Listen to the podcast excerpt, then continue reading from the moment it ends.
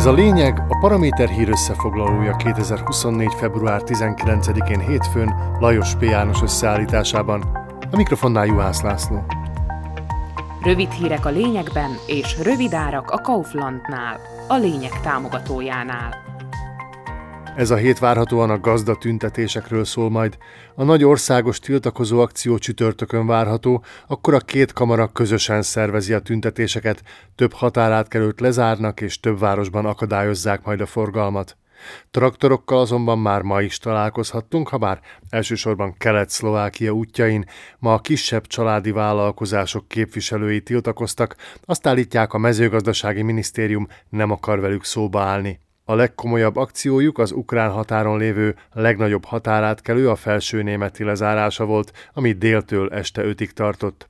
Ők elsősorban az uniós támogatás késedelmes kifizetése miatt tiltakoznak, miközben a korábbi években már az előző év decemberében megkapták a terület alapú támogatást, addig idén még csak előleget fizetett az állam, azt sem mindenkinek.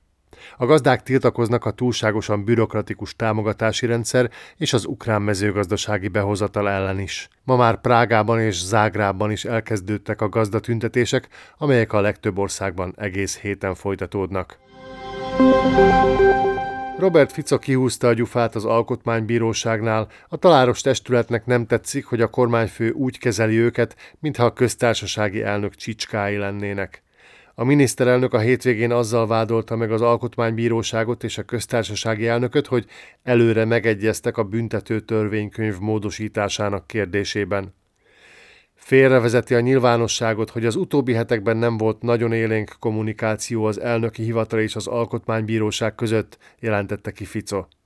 Ezzel arra utalt, hogy Zuzana Csaputová biztosra ment, amikor inkább aláírta a BTK módosítását, hogy azonnal az alkotmánybírósághoz forduljon, kérve a módosítás hatájának felfüggesztését. Az alkotmánybíróságban nyilatkozatban tette helyre Ficot, pedig nem szokása beleszólni az aktuál politikába. Az Alkotmánybíróság biztosítja a nyilvánosságot, hogy senkivel nem egyeztet sem a benyújtott ügyekkel, sem a várhatóan a bíróság elé kerülő beadványokkal kapcsolatban, csak is az eljárás megszabott törvényi keretein belül, áll a testület nyilatkozatában. A köztársasági elnök egyébként ma nyújtotta be a BTK alkotmányellenességét kifogásoló beadványát az Alkotmánybírósághoz.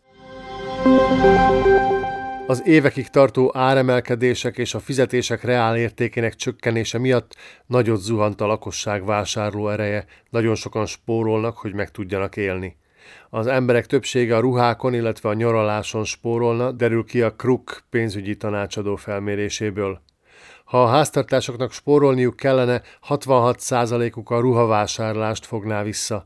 A megkérdezettek 55%-a olcsóbb nyaralást választana, vagy egyáltalán nem menne nyaralni, tájékoztatott a felmérésre hivatkozva a szervezet.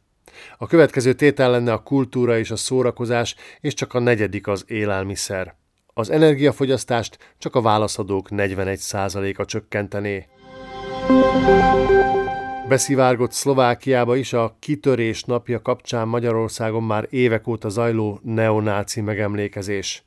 A Budapest ostroma során 1945. februárjában halálba küldött több ezer magyar és német katonára emlékező neonácik évente megszervezik a kitörés túrát, csak azt felejtik el megemlíteni, hogy a katonák lemészárlásáról a parancsot kiadó náci és nyilas parancsnokok tehetnek. Az Actuality szúrta ki, hogy a náci katonát ábrázoló kitörésnapi plakátot megosztotta Kürti Gábor, a Magyar Szövetség ipolysági regionális politikusa is. Kürti azzal védekezik, hogy nem a náci parancsnokokra, hanem a kis katonákra akart megemlékezni, és nem okoz számára problémát a holokausztról való megemlékezés sem. Nyilvános posztjai között azonban ilyet nem találtunk. Ez volt a lényeg Lajos P. János összeállításában 2024. február 19-én hétfőn. Kommentált hírösszefoglalóval legközelebb holnap este fél hétkor jelentkezünk a Paraméteren, podcastjainkat pedig a Paramédia rovatban találják, illetve a Spotify, az Apple Podcasts, a Google Podcasts és a Podbean platformjain.